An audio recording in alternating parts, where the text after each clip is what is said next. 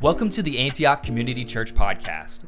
We are a church located in the downtown Birmingham area where we desire to be with and like Jesus and help others do the same for the glory of God. We hope today's message encourages and challenges you.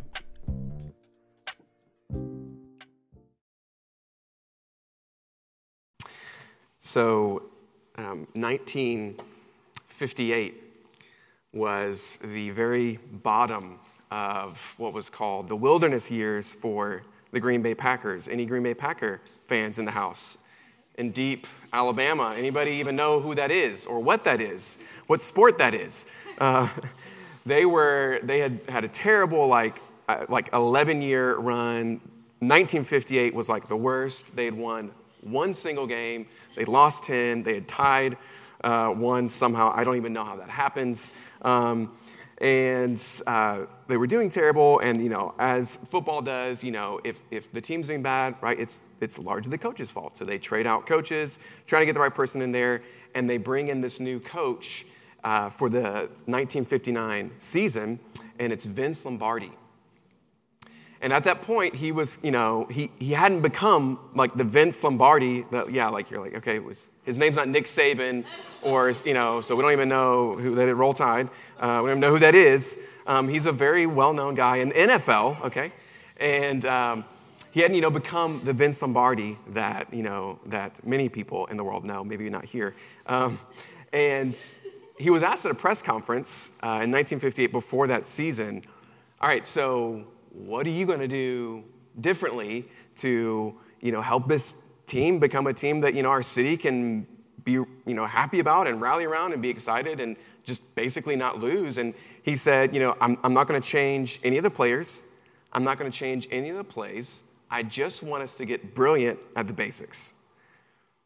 I want us to get brilliant at the basics they soon went on to win uh, national, I think, five national championships in a row. And then, in, I forget the exact year, but early 60s, there was the very first Super Bowl. They won that, and then they won the next year, the second Super Bowl. So he basically turned this terrible team around, and that was his whole thing be brilliant at the basics which has now become i mean there's like books you know written with that title and that's kind of a that's kind of a mantra a phrase an idea of being brilliant at the basics because as humans we just generally we kind of lean towards complexity. And i don't know about you but i can certainly make my life too complicated than it needs to be. And i think we can make following jesus too complicated than it needs to be. And i think at the beginning of a new year it can be helpful to kind of just think all right so what are the basics all right, let's, let's just acknowledge some of the basics and even though sometimes they're not, you know, the fun, crazy, complicated thing that we think, you know, I'm, you know, I, I have to do whatever, fill in X, Y, Z for you if you're a follower of Jesus, what you think that looks like to, you know, be, be to, to go beyond the basics. What, what is maybe one of the main basics? And that's what we're going to look at today. So we're in between series. We, we just finished up our Advent series. Um, and then this coming Sunday uh, will be another Sunday in between series. And then, with kind of the beginning of the new uh, spring, the new semester, we're going to spend the whole semester in the book of Hebrews. So I'm looking forward to that. But for today, um, I wanted to just take us to, I think, one of the one of the most central, you know, parts of what of Jesus' teaching, and one of the most basic things for what it means to be a follower of Jesus, and what Jesus wants us to do. And I love this image. So at the beginning of every season, uh, what Lombardi would do is the very beginning, before they did anything, the first practice, he would get a football and he would hold it up and he would say, Gentlemen, this is a football. I mean, these are professional, like, they know, right? So it just makes me wonder, you know, like, what is, what is Jesus's, what would he have in his hand? You know, what would he be saying? Guys, this is the basic thing. This is what this is what I want you to do, all right? I know you can think that this is like elementary, but this is actually the main thing. I just want you to nail. Um, if you can get this, everything else will be okay, right? And so that's what I want us to look at in John 13. And really, what we're going to do is if you look at John 13, verse 35, I just want to basically go kind of phrase by phrase in that one verse and um, just walk through this and see the, the movement that Jesus is making to his disciples. And so we'll kind of walk through this in four different sections, breaking up that one sentence that Jesus says. Um, the first section will be by this. So we'll just look at what Jesus is kind of drawing our attention to. What is this thing that he's talking about that he's going to put a lot of emphasis on? So, section one, by this. Section two, all people will know. Whatever that this is, is people are going to recognize it in some way. All people will know. The third is that you are my disciples.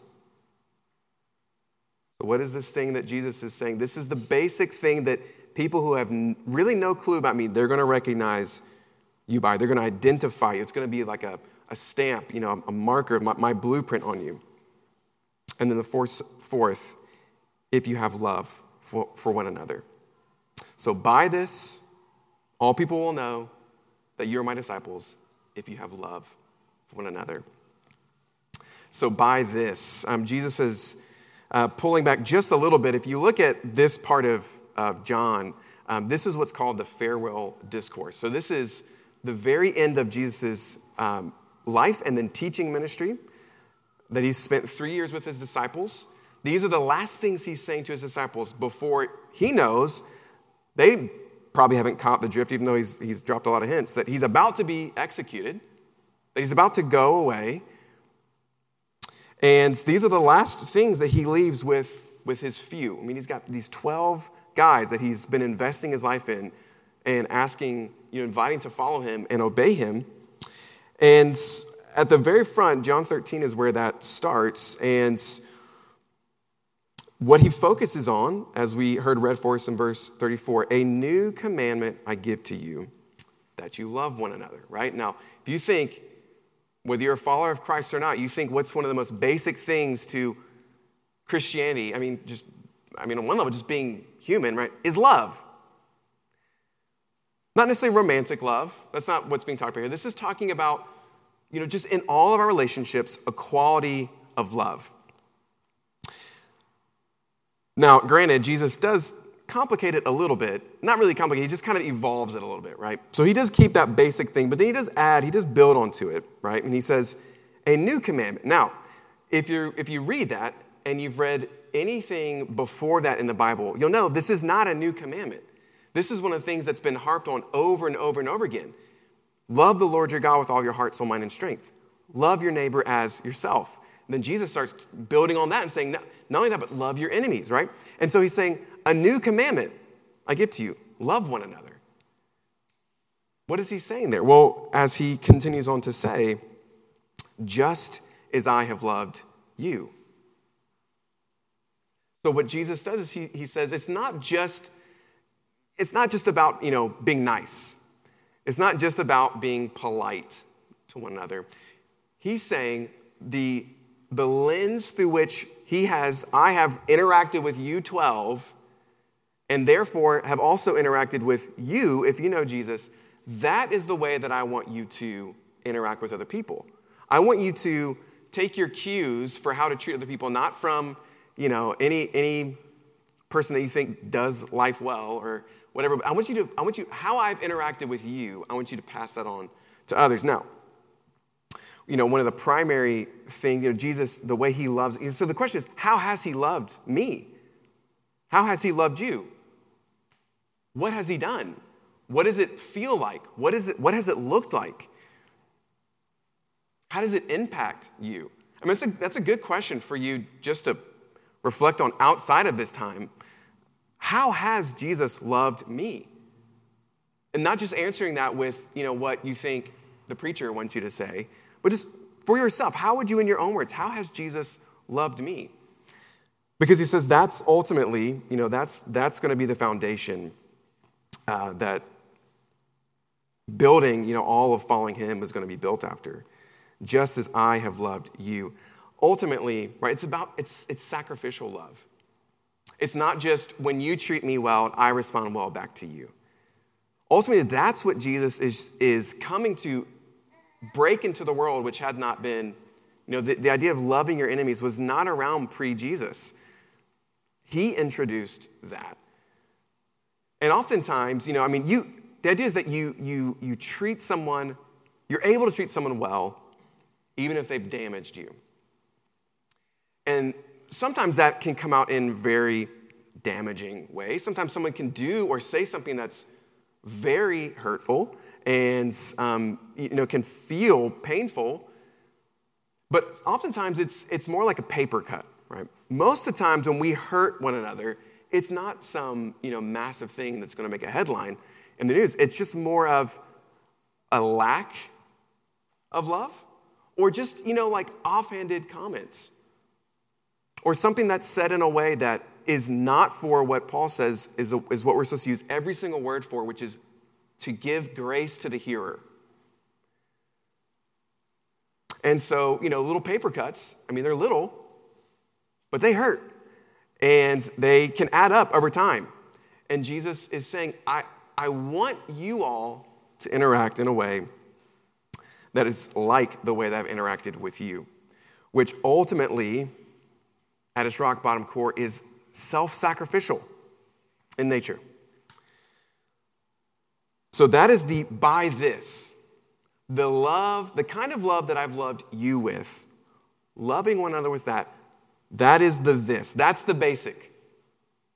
Love self sacrificially, just like Jesus loved you. But I want to keep moving on because you know, he doesn't just stop there, he continues to kind of build on this.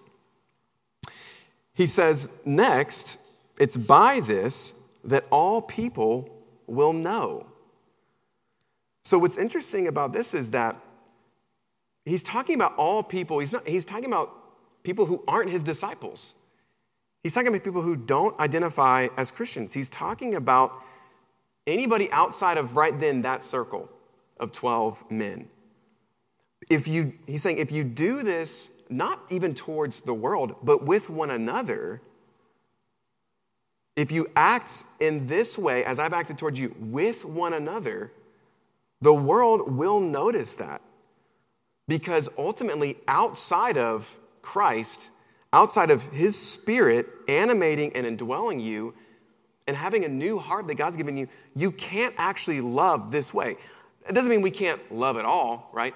But the kind of love that Jesus is talking about that is willing to forgive a brother or sister that has damaged you and not you know just overlook the pain and what was done wrong and put on a smiley face but actually deal with it and be willing to pay the price instead of make them pay the price which is ultimately how relationships work. When something goes wrong either you make the other person pay or you pay. Either you make them pay through ignoring them, cutting them out of your life, or just ha- thinking, you know, letting you know bitterness grow in your heart. Maybe it doesn't actually come out, but there's something, there's some kind of root, you know, deeper inside of you that just, as Jesus says, even if you've hated a brother in your heart, it's the same as murdering them. That the world will take notice of this. You know, this actually, so I, I didn't grow up in a Christian home. So, part of my story is that I'm, I'm, a first generation Christian. My parents didn't go to church, they didn't know Jesus. They do now, so do all my brothers. It's an amazing story for another time of just how God just invaded our family and turned our lives upside down. But so this was I was I'm originally from Charlotte, North Carolina, and I was um, I was a middle middle school student, and uh, this family moved into town, and they you know they had kids that were same age as me, and they invited me to church. Um, that's all that don't know why I'm telling you all those details. I went to church, and this is what happened when I got there. A couple things happened. One, I felt the love of Christ. I don't know how to explain it other than simply I just felt the love of Christ. Mainly, I was treated with kindness, which I was like, I go to public school and nobody, nobody acts like this, and nobody treats me like this. And it was just simple, right? It was just, I was just welcomed. That was part of it. But then I also began to get to know one of the guys. He, it wasn't even the youth pastor, who he, and I are still good friends, but it was just, uh, he was a college leader in the group, and his name was Ben. And I remember a couple things just like watching him, right? Just observing him. One was he prayed like he believed God was actually there, which I was like, what? Like, there's, there's more than just like saying the Lord's Prayer, like line by line. I mean, he's talking like he actually believes that this God is right there and listening to him. But then also, I remember distinctly, so I'd been in public school, and another long story um, ended up at the private Christian school at this church when I was in high school, and this was early in high school. Um, right, this was actually right after becoming a Christian, but it was very indicative of this guy, and I just remember it. He, um, he like came to school one day, which was weird. He's like, dude, you're in college. What are you doing here? And he like interrupted one of the classes, like knocked on the door and, and interrupted the class and said he needed to talk to one of the students. And so the teacher was like, all right, yeah, because he was an alumni. And so like, yeah, you can go talk to him. And it was just like, what are they talking about? Why is he interrupting class? And so I came and found Ben uh, that week and I was like, why did you, why, what was up with interrupting the class? Like, what'd you have to talk to that guy about? And he was like, and he was very genuine. He's being honest. He was like, I said something that I knew from my heart was, uh, was harmful and was hateful, and I needed to ask for his forgiveness. And he forgave me. And he went back to class. Now we're good. And I remember that just sticking with, like, okay, this is, again, I had never witnessed something like that. Just simple, like, asking for forgiveness, receiving forgiveness, self sacrificially, instead of making that, you know, instead of that guy making him pay for what he said, it just, it ended right there because he sought forgiveness in that way. And a big part of that, seeing that model for me, I was in the world category at the time. It did. It was like a magnet. It drew me to Christ. I was like, I, I see something different here. I see Jesus has made a difference in these people's lives. And that is the same opportunity that we have, right? Not by trying harder or doing better or trying to just be some great, you know, amazing, loving person, but it's by this, and this brings us to the next section as Jesus continues, he says, By this all people will know that you are my disciples. That's ultimately the key here.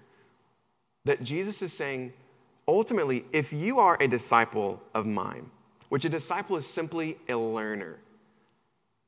And, and at this time, you know, centuries ago, it was a very normal thing. I mean, but it's basically uh, the idea of, you know, doing an internship or a residency, that kind of thing, where you aren't the main person, but you're learning and you're, you're watching the main person and you're kind of picking up how to do things along the way. And that's what Jesus has invited all of you to do as well with him to follow him around and to learn from him the way that he talks, the way that he lives his life, the things that he prioritizes, the things that he doesn't do, what his ultimate you know, goals in life are. That, that, that's what Jesus, that's what discipleship is about is getting around him and him rubbing off on you and you picking up on things from him. And so, um, going back to, uh, again, verse 34, just a verse before, love one another, and he doesn't, there's not a period there, right? My translation, and, and probably most of your translations have a colon there. That you love one another, not period, but this is how, just as I have loved you. So I want you to go just back to that in your mind, in your, in your heart. How has Jesus loved me? Now, when we ask that question, just within ourselves, right, there can be a, a voice of condemnation or a voice of doubt that says, He hasn't loved me or He couldn't love me. And what Jesus, uh, what, what part of what I love is this, you know, portion of John 13 is sandwiched. It's a terrible sandwich. Right before this is Judas, and right after is Jesus telling Peter that before the day's over, he was going to deny him three times. And that's right in the middle of where Jesus says, Love one another as I've loved you. What happens right after that? Peter ends up saying within one day, Oh, I, I don't know that guy. Yeah, I don't. He's been with him for three years pouring his life, Jesus pouring his life out for Peter. And he's ultimately about to go to the cross for Peter. Is that, I don't, I don't know the guy. I'm, he's embarrassed of him. And that's the shadow that this is in that Jesus says, Love one another as I've loved you. That I loved you. And he ends up talking to Peter about this, reinstating him and ultimately saying, you know, I'm going to build the church, my church on you and your profession of faith in me, someone who denied me three times. I'm going to love you even when you deny me. And that's ultimately what we see Jesus doing on the cross. And he hadn't done it just yet, but he was just about to. That he was going to lay his life down for his enemies to make them into his friends. He was going to lay his life down for his enemies to make them into his family, to make you into his brothers and sisters, to allow you to have the same kind of relationship and access to his Father. And that ultimately, I mean, the cross, there's no better example of, of this kind of relational forgiveness and reconciliation in that idea of in relationships, when one person does something wrong, which is going to happen in every single relationship at some point or another, probably multiple times a day on varying degrees, that Jesus didn't make you pay for that. And your ultimate rejection of Him, which is what every expression of sin is, it's ultimately a, simply a rejection of God and putting yourself on the throne and you being better than Him at being God and ruling your own life and being at the center of the universe. He says, I'm not going to make you pay for that. I will pay for that.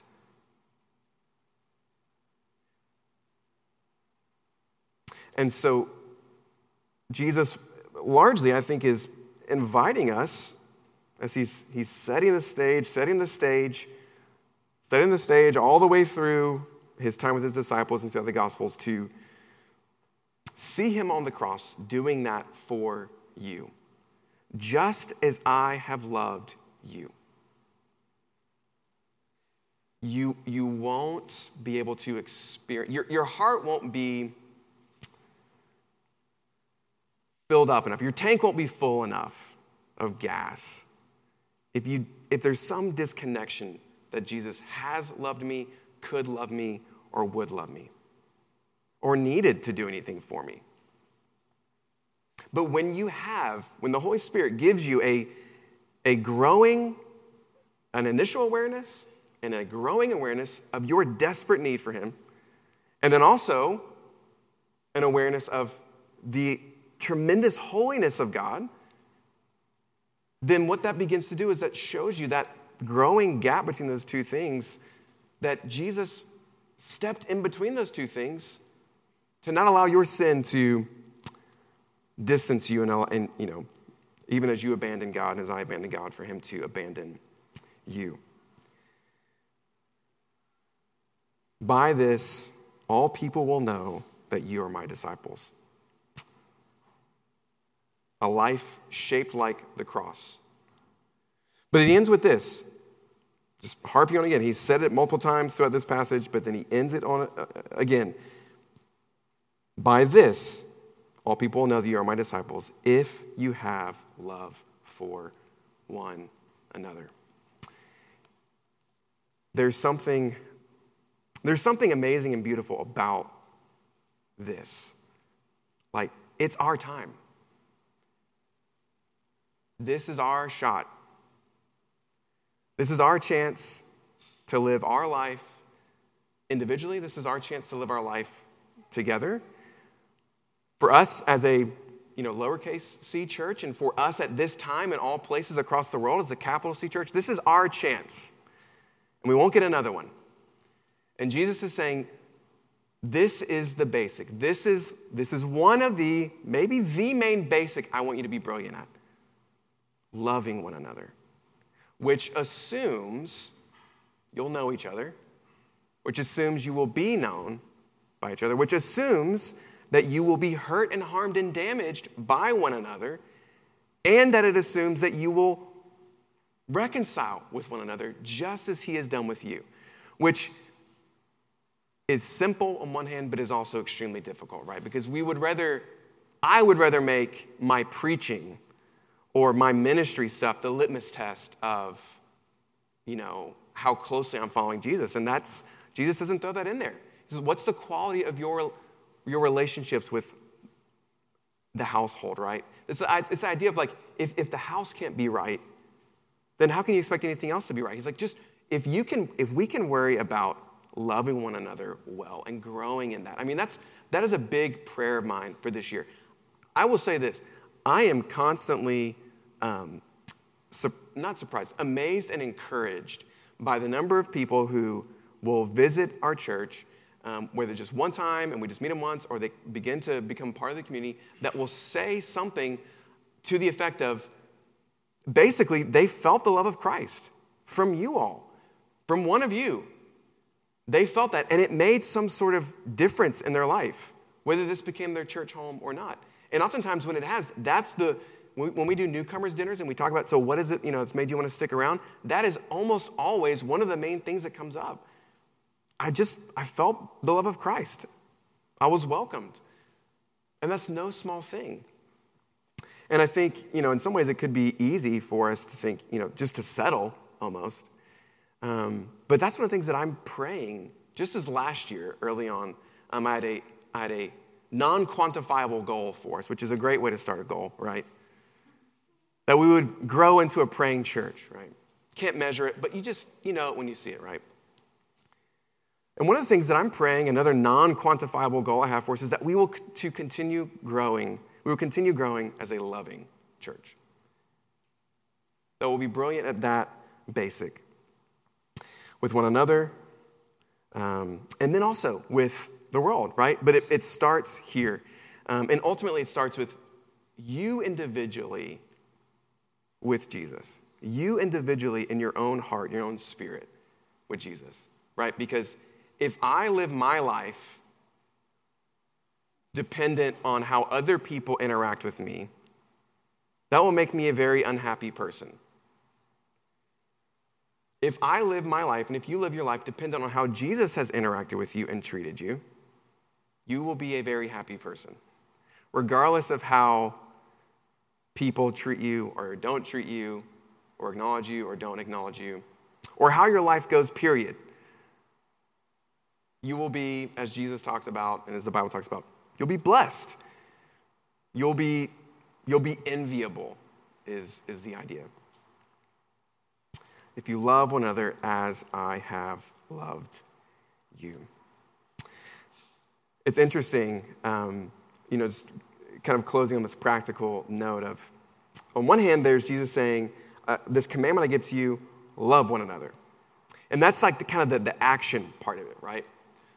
That is involved in relationships when we are, okay, part of loving one another is getting to know one another, being known by one another, expecting to be hurt, and then also working towards reconciliation, right? That's the, that's the kind of action part. But then what's interesting is that the specific thing that Jesus says in verse 35 is this will be the thing that is the identifying mark of my people is not that you love one another, but it's interesting. It's just a slight different phrase, but I think it it kind of captures something different. If you have love for one another, which I think what this is getting at is, as I've talked about before, a vibe. It's talking about there's an action of love, and then there's also just a vibe of love. Like there's just a general charitableness that we have towards one another, not because of how we've treated one another, but because of how Jesus has treated me. And that changes me and that transforms me and that ultimately makes you unsinkable, unstoppable. It's not easy, but if you have love for one another, the world will notice. Um, Birmingham will notice. Jesus will be honored. You will be blessed because you are yourself knowing the love of Jesus and giving it away to other people. Um, and that's my prayer for this year that I myself will grow in that, that we as a community, that you all as individuals and we as a community will grow in that and experience the, the blessed joyousness of knowing the love of Christ. And then in turn, bearing that pain instead of making others bear that pain, but bearing that ourselves and knowing that it's more blessed to give than to receive. Um, and Jesus has left us his table to remind us of that and to help us engage with that and He wants us to do it often. He wants us to remember I didn't make you pay, I paid. I, I initiated reconciliation with you when you did not deserve it, when you were not approaching me, I accomplished that. I went to the cross for you because I loved you and because I wanted you to love me. And I wanted to, tr- I wanted to transform a sin soaked, fallen world with very heaven. And so, Jesus, you know, around this time, he, um, right before he was executed and, and killed, he told his disciples, Look, this Passover meal that you've been celebrating for centuries, once a year, that Passover lamb, that's me. That's, that's how God is going to pass over you and remember your sins no more, is simply by my finished work and you trusting in that, you resting in that, you giving up your striving and your efforts and, and resting in my finished work. And it's so easy to forget that for a million reasons, and so he wants you to remember that. And so we're going to celebrate um, communion, uh, communing with Christ, but we're also communing with one another, knowing that his broken body and shed blood is what makes possible our reconciliation as well. And so we've got two uh, tables at the back, and there's also two different ways for you to partake. We have the prepackaged, and then we also have um, a plate with the bread and a bowl. Um, and so if you would like to do the bread, uh, simply what you'll do is you'll take the bread and dip it in the cup, um, and then you can bring it back to your chair. Or you can stay back there if you want to kneel, if you want to just kind of um, have a little space just to spend with Jesus. I would encourage you to do that. I would encourage you to not miss this moment with Jesus. If you're here and you don't identify as a follower of Jesus, um, I would encourage you to not participate in this time simply because it is something that is very um, meaningful to us as we're really communing with Christ and remembering what he's done for us because we believe it. And so, um, if you're here and that's not you, we're so glad you're here, but would encourage you to not uh, engage in this time. So, uh, when you're ready, I encourage you go to the back and get the elements and feast on Christ in your hearts by faith and be thankful. We are so glad you joined us today. If you would like to stay connected with us, visit our website at antiochbhm.com where you can also find us on Instagram, Facebook, or YouTube. If you have any questions about today's message, or would like to speak with someone about what was shared today, please email us at info at antiochbhm.com. Go in peace.